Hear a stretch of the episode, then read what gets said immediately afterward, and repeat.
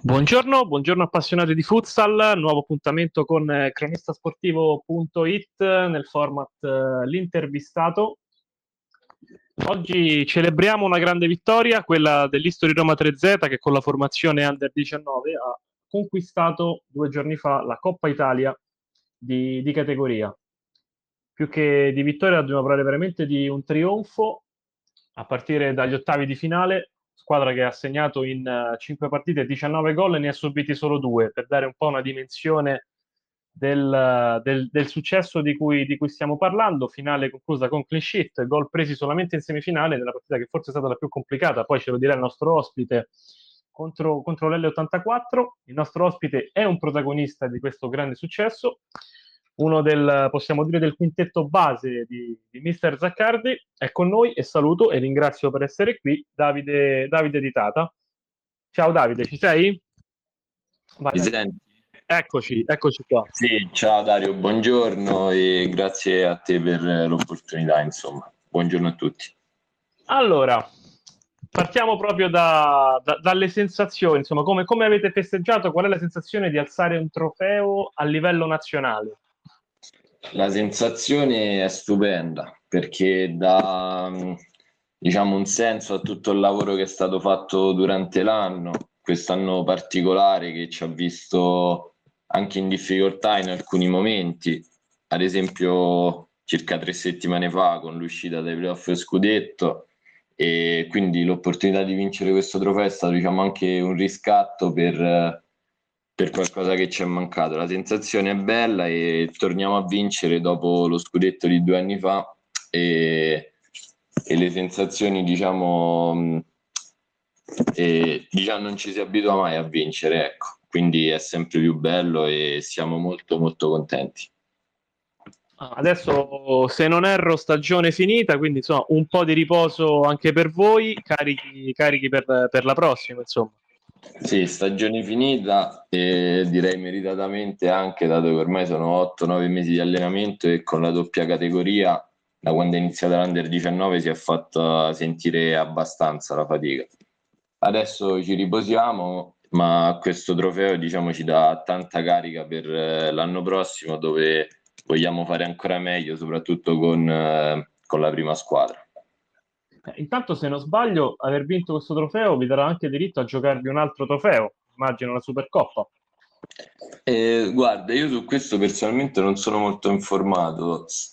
La Supercoppa in Under ventuno c'era, se, se si disputerà saremo ben contenti, anche perché, come ti ho detto, eh, secondo me abbiamo dimostrato di essere la squadra più forte, quindi non poterci giocare lo scudetto...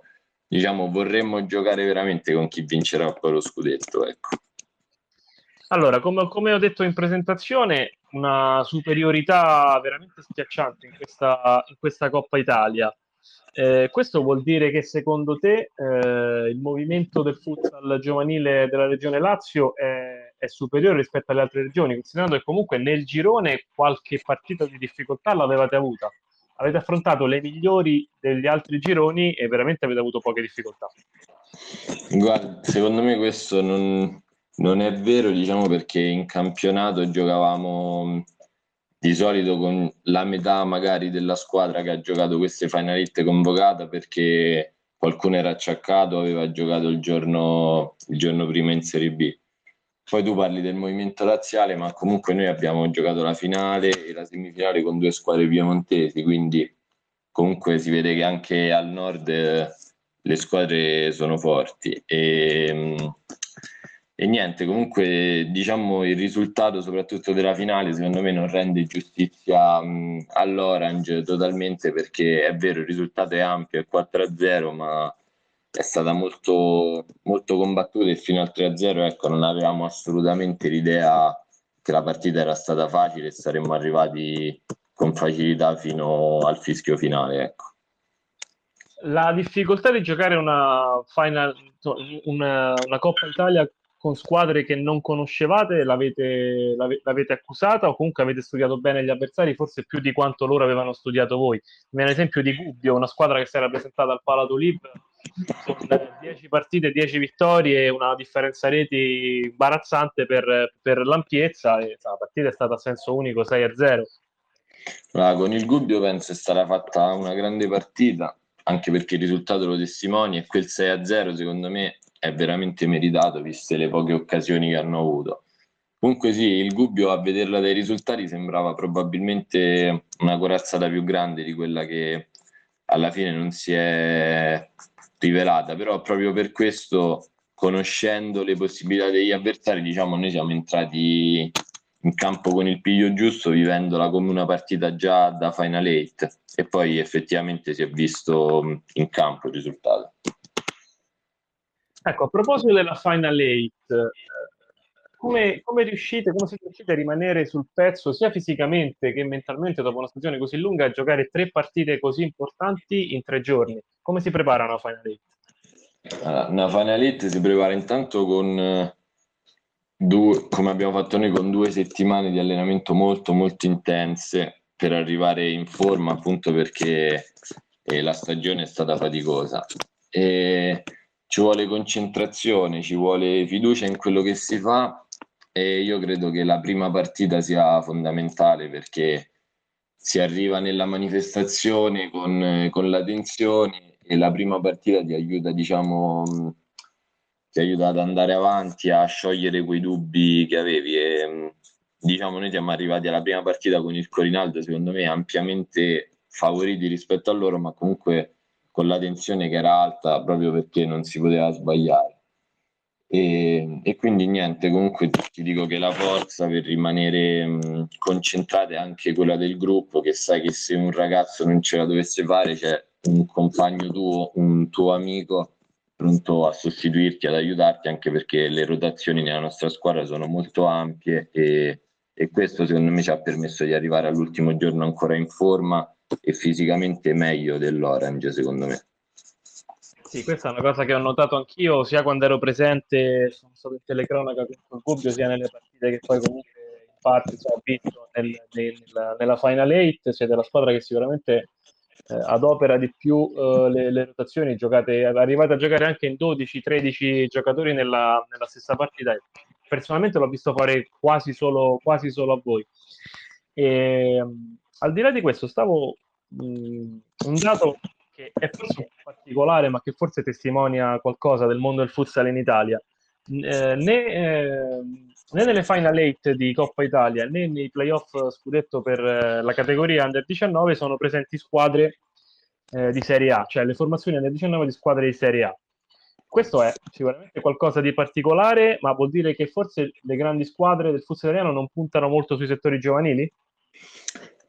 Questo in, in parte secondo me è vero, perché con um, una prima squadra, diciamo, di Serie A tutta l'attenzione è concentrata su, sulla massima serie, come credo che sia inevitabile, in quanto è quello il risultato più importante che conta, e quindi i ragazzi sono sempre a disposizione dei mister della prima squadra, e, e si fa meno attenzione alla, alla categoria Under diciannove. Quindi sì, io credo che non sia un caso, ma sia un qualcosa che, che succede per un motivo, e poi anche perché secondo me squadre di A due e B fanno effettivamente giocare i ragazzi in prima squadra, e quindi scendendo in Under diciannove portano un'intensità che magari i ragazzi che hanno che sono stati tutto l'anno in Serie A ma non, non hanno mai o quasi mai giocato non riescono a mantenere. Diciamo, sono più abituati a partite ad alto ritmo, secondo me. Eh, tra l'altro poi, visto che le squadre di Serie A molto spesso, no, sono funestate da problemi economici, magari problemi di budget eh, per andare a prendere giocatori da, da altri campionati, e, e poi magari l'anno dopo, no, le, le trovi che non si iscrivono al campionato. Io penso, no, magari puntare magari sul giovane, sul giovane molto interessante, quindi farlo giocare con la doppia categoria anche in una squadra di, di Serie A potrebbe essere qualcosa per rendere anche più sostenibile, no, questo, questo sport per, per le società, perché stiamo vedendo troppi, a mio avviso, troppe società che smettono l'attività in questo periodo, anche storiche.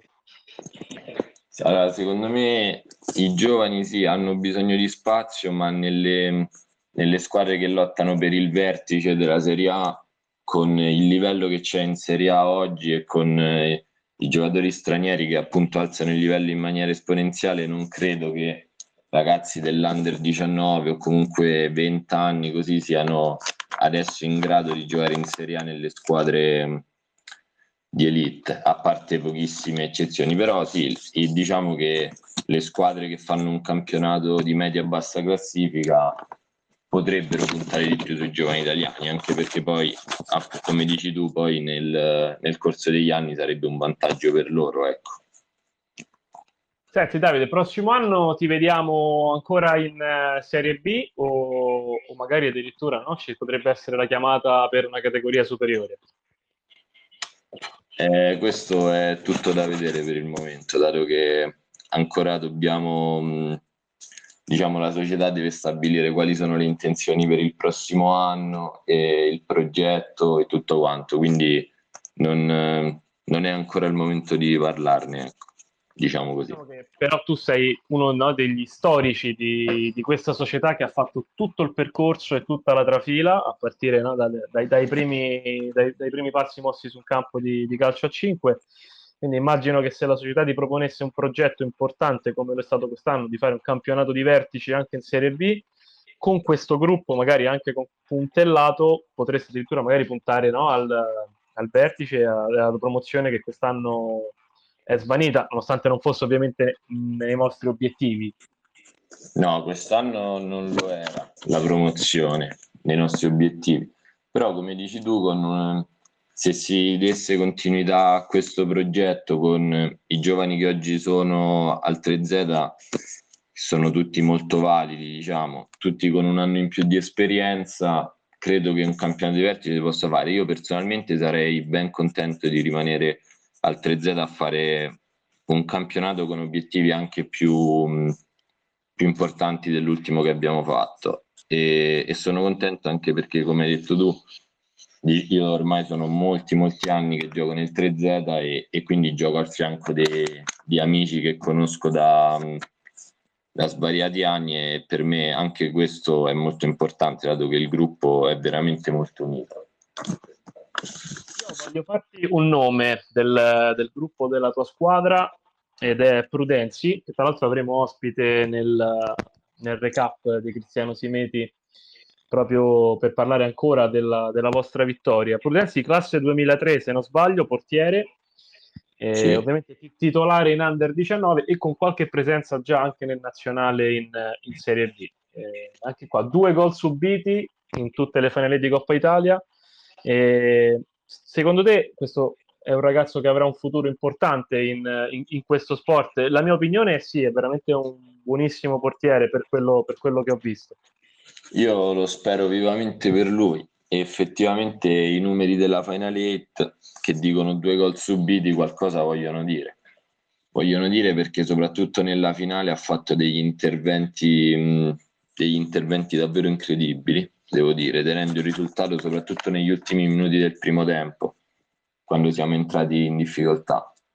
E lui è giovane, anche più giovane di me, quindi sono molto contento per lui e per noi soprattutto, anche perché in questi tre giorni è stato effettivamente una garanzia.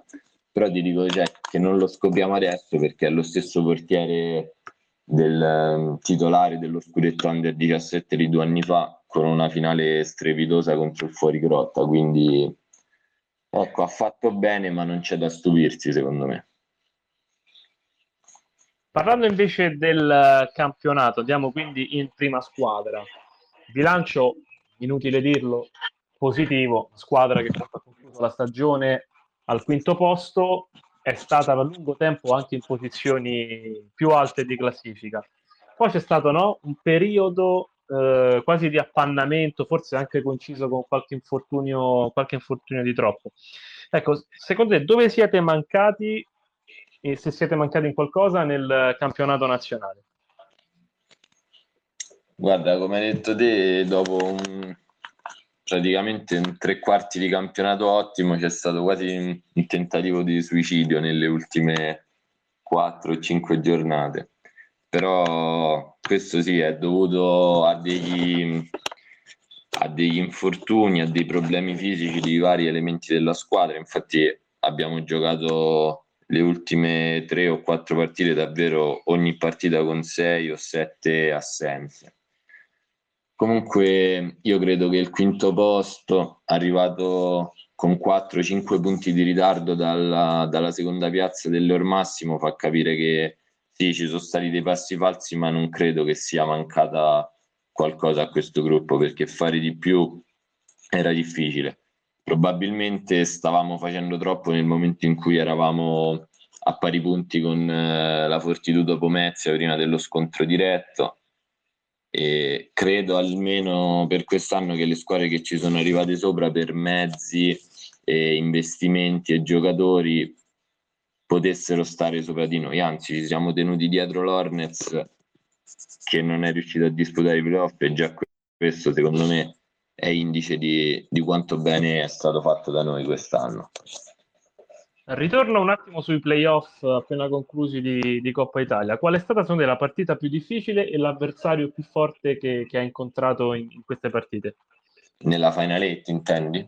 Intendo nella Final Eight, sì, anche partendo anche se vuoi anche dagli ottavi, però insomma abbiamo detto che la partita degli ottavi in effetti no, è la part... stata veramente sì. Un dominio, insomma.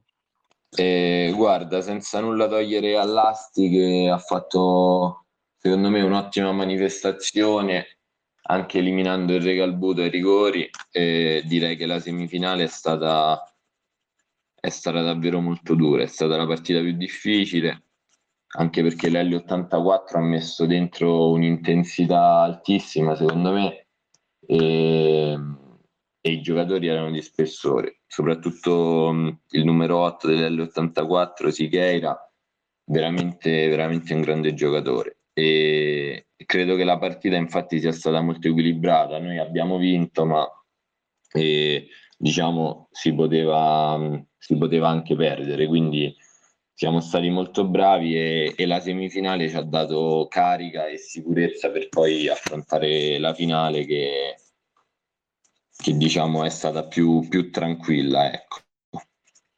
Ti faccio una domanda un po' scomoda. Qui vedi tu se rispondere, se dare una risposta o se fare zero a zero, in questo caso te lo concederei, però è una cosa che è una mia curiosità. Eh, avrai visto sicuramente quello che è successo nel playoff di Serie B fra Euromassimo, Ciolia Riccia, e la decisione della Lega, so, molto molto forte, di escludere addirittura entrambe le squadre dai playoff. Secondo te è stata una decisione eh, troppo dura per le due società? Eh, Oppure, insomma, co- come hai visto questa decisione, come, come avete letto voi del tre Z questa, questa situazione? Guarda, noi quel, il giorno che è successo, il giorno del playoff, eravamo in viaggio per Salerno per eh, disputare il giorno dopo la, il sedicesimo di finale scudetto, quindi almeno io personalmente ho, ho visto poco e non sono molto informato su quello che è successo, quindi non posso giudicare la decisione, però quello che posso dire è che sono successe cose che non, non si dovrebbero vedere sul campo, ecco, che non fanno bene allo sport. Ah sì, questo, questo sicuramente. Senti Davide, fra, fra cinque anni dove, dove ti vedi? Cinque anni è lontano, direi. E... non lo so, spero, continua, spero tra cinque anni ancora di stare a giocare ad alti livelli, perché questa la considero una passione, un qualcosa che mi fa stare bene con me stesso, e quindi spero di non, diciamo, di non scendere mai e continuare sempre a fare di più. Però insomma è tutto da vedere, anche per come crescerò io come giocatore e il resto, insomma non lo so, ecco. Quanto, quanto è stato importante per te eh, la formazione nel settore giovanile storicamente di prestigio come, come quello del tre Z, e ad avere sempre lo stesso staff tecnico, eh, presieduto in particolare da, da Simone Zaccardi, in tutte, in tutte le varie, tutte le varie categorie? Quanto è stato importante per la tua formazione? Secondo me è stato fondamentale il ruolo di... di Simone Zaccardi nella crescita mia e di molti altri ragazzi che ieri, che due giorni fa hanno alzato la coppa con me. È stata davvero fondamentale la sua posizione. Io sono arrivato al tre Z circa dodici anni, che sapevo fare, diciamo, dal punto di vista di calcio a cinque poco, quindi tutto quello che so o quasi me l'ha insegnato Simone Zaccardi, e per questo non, non posso fare altro che ringraziarlo io, ma come ti ho detto nella mia posizione ci sono molti altri ragazzi. E appunto par- parlavamo prima delle ampie rotazioni che, delle ampie rotazioni della nostra squadra, e questo è dovuto anche al fatto che eh, Zaccardi nel corso degli anni ha portato vari ragazzi tutti a un livello talmente alto da riuscire a giocare in manifestazioni così importanti. Alla fine il gruppo nel corso degli anni è stato sempre, è stato sempre fondamentale nei nostri successi, o diciamo successi sfiorati. Ad esempio quattro anni fa circa con lo stesso gruppo abbiamo perso la finale scudetto under diciassette con il Meta, quindi Zaccardi è stato fondamentale e finalmente questo gruppo ha avuto la vittoria che meritava, diciamo. Parlando invece proprio di te, secondo te dove puoi migliorare come calciatore? Magari in fase realizzativa o più magari in alcune letture? Dove ti vedi che puoi migliorare per, per diventare un giocatore a livello top di questo sport? Io credo che la, la fase realizzativa sì, sia un punto un po' debole, perché comunque quest'anno ho fatto un gol nella Final Eight, in Serie B soltanto, diciamo, soltanto cinque gol, quindi la fase realizzativa ti aiuta ad essere più decisivo, e per alzare il livello è qualcosa che, che va migliorato. E poi secondo me mi sono accorto in questa Final Eight che, vedendo anche giocatori di, di grande talento come ad esempio Rivella, che ha vinto il miglior giocatore della competizione, va migliorato anche l'uno contro uno sulla fascia per essere più pericoloso e creare occasioni per me e per i compagni. Ma su questo canale abbiamo intervistato, no, dei calciatori, dei giocatori, scusami, storici di questo sport, che spesso sono ancora in attività. Io ho avuto, per esempio, nell'ultima intervista ho avuto Marcio Brancher del, dell'Arzignano, abbiamo avuto anche Rubei che ancora ogni tanto che ancora, vuole ancora tornare in campo, giocatori che hanno oltre cinquanta anni ma che ancora sono decisivi in categorie importanti. Ehm, questo quindi mi confermi che è uno sport, il calcio, in cui l'allenamento sia mentale sia fisico ti permette anche di superare quelli che potrebbero essere eventuali limiti, no, d'età. Io, io direi soprattutto l'allenamento mentale, perché questi giocatori che hai nominato hanno delle, delle capacità di lettura della partita che, e lettura delle situazioni di gioco che permettono, diciamo, di, di sopperire a eventuali mancanze fisiche che con l'andare dell'età si, si fanno presenti, ecco. Quindi anche l'esperienza è importante, perché io credo che le situazioni di gioco che si ripetono alla fine sono quelle, e conoscere il gioco e sapere in ogni occasione cosa è meglio fare, dove è meglio mettersi è, è fondamentale. Quindi nel corso degli anni sì, anche le, le letture migliorano e, e si vede e si sente, diciamo. Usciamo un attimo dal campo, Davide, e vogliamo magari anche conoscere un po', no, il Davide Di Tata fuori, fuori dal campo. Che, che, che persona è Davide Di Tata fuori da un campo di calcio a cinque? Sono una persona, ti dico la verità, molto tranquilla. Ehm, ho non troppi amici, molti, molti sono anche dei compagni di squadra, eh, con i quali mi piace passare molto tempo anche fuori dal campo, soprattutto dopo gli allenamenti o dopo le partite. E per il resto faccio l'università, sono al primo anno, e quindi quando mi hai detto anche dove ti vedi tra cinque anni, direi che è tutto anche da vedere in relazione ad altre cose che, che sono fuori dal campo, ecco. Quindi non so come si evolverà il futuro, diciamo, adesso. Ovviamente il mio in bocca al lupo di tutta redazione anche per il tuo percorso universitario. Ti faccio l'ultima domanda. Eh, fai conto che hai un eh, come, come fosse un genio della lampada davanti che ti dice: hai la possibilità di rigiocare una partita di questa stagione, quale rigiocheresti?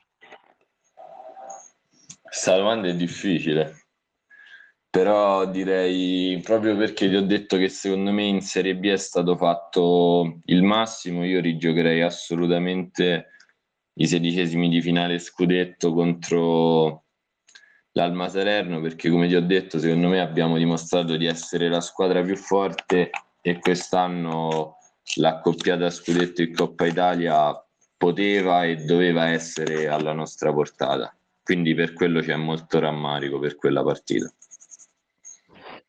Allora Davide, io ho terminato, ti ringrazio molto per la disponibilità e anche a nome della redazione di cronistasportivo punto it, eh, in bocca al lupo ovviamente per il tuo percorso sia in campo che, che fuori dal campo, grazie ancora e ci, insomma, ti ridisturberemo. Eh, non, non grazie, grazie a te, è stato un piacere, mi farò disturbare volentieri in futuro. Allora ringraziamo Davide Di Tata, eh, fresco campione della Coppa Italia Under diciannove con l'History Roma tre Z. Per quanto riguarda me, Dario Leo, la, la, il format intervistato finisce qui.